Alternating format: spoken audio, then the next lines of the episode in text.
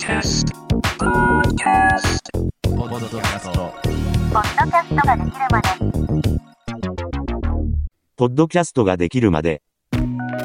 どうも、ポッドキャストディレクターのコンです。今回も聞いていただきありがとうございます。この番組は、これからポッドキャストをやってみたい、今やってるポッドキャストのクオリティを上げたい、そんな人たちの役立つ情報や、ググっても出てこない、音で聞いて情報の解像度が上がる Tips を紹介していく、ポッドキャスターの、ポッドキャスターによる、ポッドキャスターのための番組です。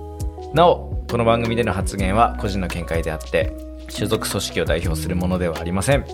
はい、まあ、前回に引き続きこの番組のサムネをデザインしてくれたチェリさんとサムネについていろいろお話ししていきます、まあ、音でビジュアルの説明するって 正直めっちゃ難しいなって思ってて、まあ、配信される頃にはねあのノートっていうアプリであの記事書くんでそれ見ながらやると分かりやすいと思いますね。前回はこの番組のサムネがどうできていったのかサムネを依頼するのにランサーズのコンペを使うといいよっていう話をしてたんですけどまあ発注する時に何を参考にしたらいいのかっていう話をちゃんとしてなかったんで今週はそこら辺を解説していこうと思います。この番組のサムネができた時に戻るんですけど話が、まあ、参考にジェリさんに送ったのが海外のポッドキャストのサムネなんですね。うん。で、えーウッドキャスト、ポッドキャストっていう風に調べると、まあ、この番組に近いものが出てくるんですよ。ヘッドホンに挟まれたような画像っていうのが。はいはいはい。これですね。ああ、なるほど。はい。まあ、シンプルなデザインでこのウッドキャスト、ポッドキャストっていうのは超良かったんで、うんまあ、最悪、ほぼ、ほぼこれのパクリではないか。これに近いようなデザインに なったのかなって思うんですけど、やっぱヘッドホンに挟まってるところに文字とかあるっていうのはすごいわかりやすくて、俺はいいデザインなんだなっていうふうに、まあ前回も話しましたけど、今回も話していくんですけど、はい。結構ね、海外のポッドキャストのやつは参考になるのが多くて、ほうほうほで、僕はですね、あの、まあ、何個かいいサイトを紹介していこうと思うんですけど、まあ、はい今回ので言うと、例えばパーキャストっていうところのやつとかすごい良くて、ちょっと見ていきましょうか、パーキャストの。で、まあ、パーキャスト、う。うわあ、素敵。そう、パーキャスト、トップページで面白いのが、あの、12星座占いポッドキャスト毎日配信してるんですよ。えー、何それ？そう、だから自分の星座の今日の運勢はこれですっていうのをポッドキャスト番組としてしてるんですね。えー、面白い。そう、だからデザインとしてこういう星座、自分の星座みたいな感じの12個のデザインがあって、パーキャスト僕、なんかストーリーテリング系の番組が多くて、うんで、ここら辺が好きなんですけど、ホラーとか、あの、都市伝説系の番組が多くて、なるほど。なんか、これ見てると、空想上の生き物を紹介する番組はい。のサムネはネッシーが書いてる昔の本のさ挿絵みたいな感じうん。あとはこの猫とか13って書いてる。まあこれは海外のその迷信とかみたいなのを。紹介する番組なんですよ。黒猫が前通ると不幸になるっていうのはまあ日本でもあることだし、結構海外でもあるやつだから。それが分かりやすく伝わってくるしまたゴーストストーリーズってやつは結構薄暗い部屋の一番奥が真っ赤になってるっていうのでちょっと怖い感じのものになってたりとか。うん。結構ねそういうストーリーテリングでまあ喋ってる人がめちゃくちゃ有名人っていうわけじゃないとこの番組はどういう番組ですよっていうのを一目でわかるようなデザインのものが結構パーキャストは多くてなるほど。これ結構参考になりますうね、ん。はいじゃあ次スレートですねスレートは結構シンプルなイイラスト系のやつが多くてまあニュース番組とかが多いんですけど、僕この番スレートの中で好きな番組だと映画紹介する番組がこのフラッシュバックっていうほやつで、なんていうんですか、このカチンってやつ。用意、アクションっていう、カチンってする。クリック、クリッカー。クリッカーみたいな棒があるんですけど、そこにバックって書いてて、その、まあ、これも結構あれですね、黄色背景ですね、よく見ると。うん、そうだね。反対色、そう、だからフラッシュバックっていう映画を紹介する番組は、その、用意アクションっていうカチンっていうやつを元にデザインしたやつで、まあ僕が一番好きなポッドキャスト番組はこのヒットパレードっていううん。番組なんですけど、これはまあいろんなレコードが書いてあるようなジャケットデザインで、まあ一目で音楽番組なんだなっていうことは伝わってくるいいデザインですね。なんかすごい、やっぱ配色がとても全部グラフィカルで、うん一個一個目を引くというか。そう、だからまあ、丸パクリはダメだけど、ここら辺参考に大体こんな感じで作ってくださいって。あのーオーダーするとデザイナーの人って作ってくれるもんですか？僕はデザイナーじゃないからわかんないですけど。あどうですか？ジェリーさんこれで。好みがわかる。るかな、うんあのなんかコンくんのあの、まあ、ツイッターとか見ててとか、はい服とかのそういうなんかたまに写真を上げてて、うん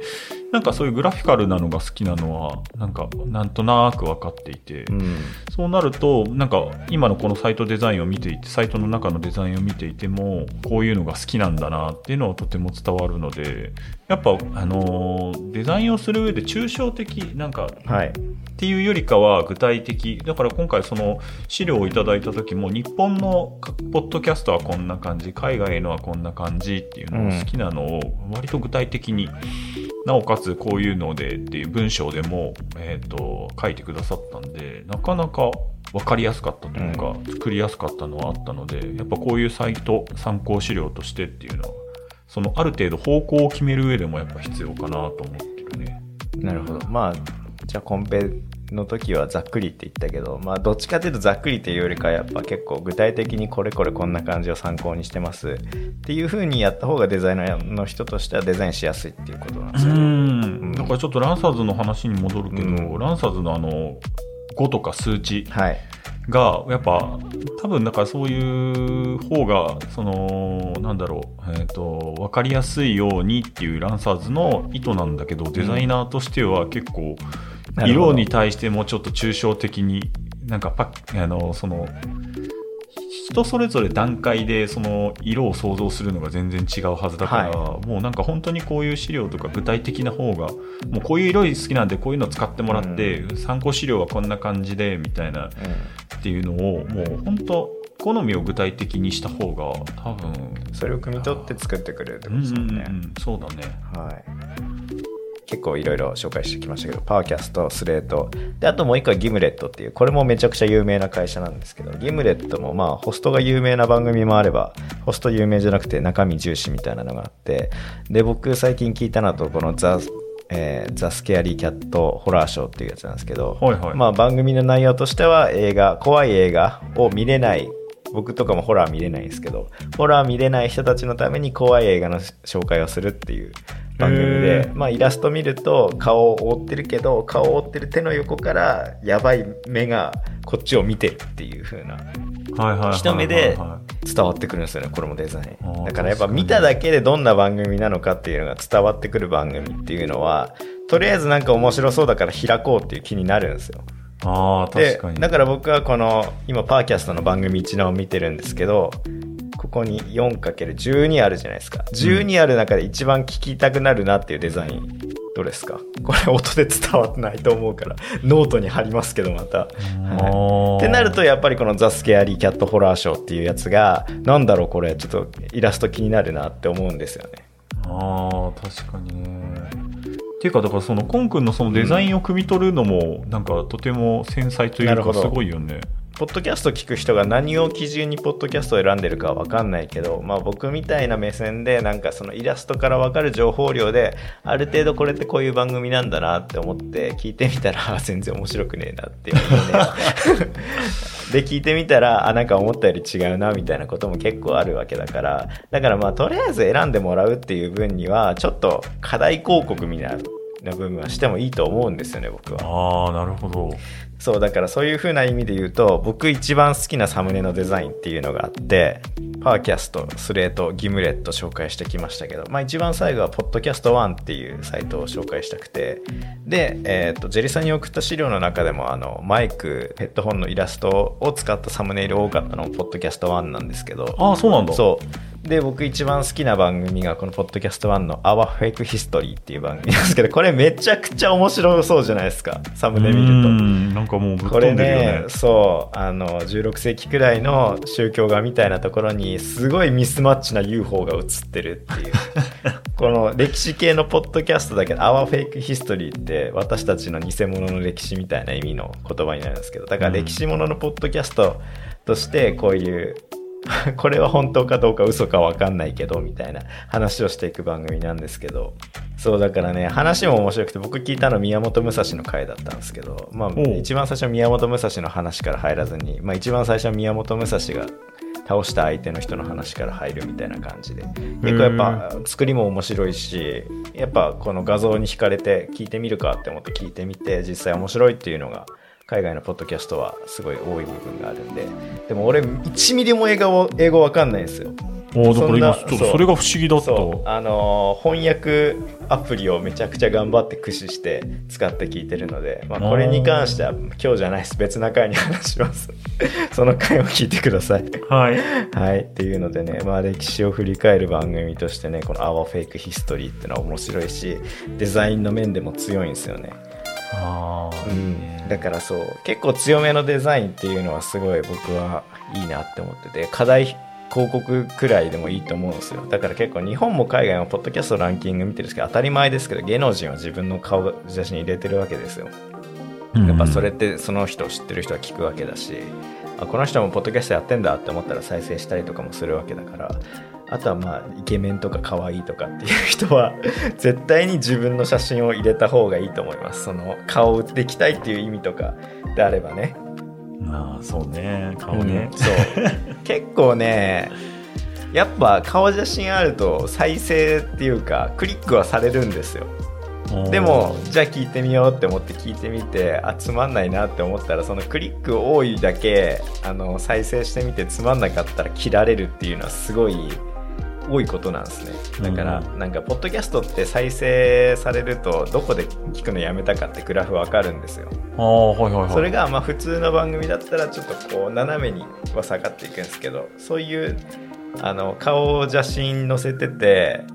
あの中身がちょっと微妙だなっていうやつは滑り台の球みたいなやつがふんみたいな。結構な 結構なあの落ち方をするのでああなるほど。だからその場合は、まあ、再生はされてるから中身にあなたの番組は問題があるからちょっと中身変えてった方がいいんじゃないかなっていうのはありますねだからその画像にしてるから再生はされてるっていうことですよ。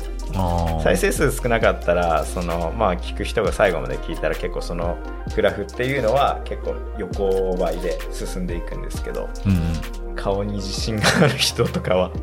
自分の顔を売っていくっていうのはまあインターネットに自分の顔載せるのはどうかな問題もありますけど僕はそこら辺好きじゃないんで僕はこの顔写真は載せる気もないですし載せたところで再生率が上がるとも思ってないんで、まあ、やっぱ中身勝負をするんだったら結構海外のポッドキャスト番組を参考にするっていう部分で、まあ、ある程度ね自分がインフルエンサーになりたいとかそういう風な部分でポッドキャストをやってるっていう人であれば、まあ、顔を売っていくっていうのはやっぱ再生数にはつながるとは思うのであの ランサーズで注文するときどうしたらいいんだ？よランサーズで注文するときはもうコンペじゃなくて 発注の方でねなんか良さそうな人を見つけて私ポッドキャストやりたいんでこの額で作ってくれませんかって言って飲んでくれた人と結構なんか親密に作ってった方がいいのかなっていうふうに思いますよね。そうね、そのデザインの最終的な目的地がどうするかによって発注の仕方も違うね、うん。やっぱり。けどなんかこの会話の中の流れから、んなんかコン君の好みっていうのはより具体的に分かなるほど。る感じはやっぱあるので、はい。まあ、なんか次回なんかあれば。あもう僕はとりあえずこれでずっと続けるんで。まあじゃあどうなんです？かこの番組聞いてジェリさんに頼みたいって人がいたらややります？いや、それはもちんろん、なんかお話いただけるならぜひ、はいなかなかね、そのなんかちょっと最初にそのサムネ作りをして一番びっくりしたのはうん。解像度。なるほど。3000、3000っていうあの解像度っていうのはあまりその媒体的に扱ったことがなくて、うんえっと、そのポッドキャストを見はじあの依頼を受けていろいろ資料を調べてるところでなかなかなんか正方形、そう正方形ですもんね。うん。だから3000、3000なんですよ。そうそうそう。それが最初に一番最初に気になったところで、うん。まあだからどういうフォーマットで作るのみたいな全部正方形みたいだけどつって。なかなかねやっぱその面白い。他の媒体にないなかなかその真ん中正方形、まあ、あの紙媒体とかあの16対9がテレビとかそういう映像関係ってそういう比率がいろいろ決まってるんだけどなんかこのスクエアデザインっていうのはまあサイドが落ちちゃうところはあるけどセーフティーっていうか、はい。あのギリギリまで使えてうんうんその四角としてのデザインを落とし込むのに、ちょっと面白かったかなとやってみて、面白かったっていうのはあったね。そう3000、3000って僕も全然理解はしなかったんですけどあの発注するときにそのサイズでやらないとあの登録するときに弾かれたりするんで。だからまあそうサイズに関しては結構調べれば出てくるんでそう他の他社案件見ながらサムネデザインしてるとこ見たら納品のサイズこれですってやるんでまあそれ見ながらね参考に3000、3000でお願いしますって今言ってますけどまあ3000、3000 1枚あればポッドキャストはいいと思うんで3000、3000とかもやっぱ調べないと分かんない情報だと思うんでまあこれ聞いてねそれだけ覚えてくれればいいかなって。あとはまあ海外のポッドキャストパーキャストスレッドギムレットポッドキャスト1とかを見ながら参考にしていくといいと思います。はいというわけでね、えー、J さんのお願いしたいという方は、まあ、番組詳細の方にリンクとかも貼ってますのでそちらからオファーしてみてください2週にあたりありがとうございましたこちらこそです。ありがとうございました。この番組ではリスナーの方からの質問感想をお待ちしています番組の概要欄にも書いてますし Twitter の DM とかでも大丈夫ですお相手はポッドキャストディレクターのコンでした.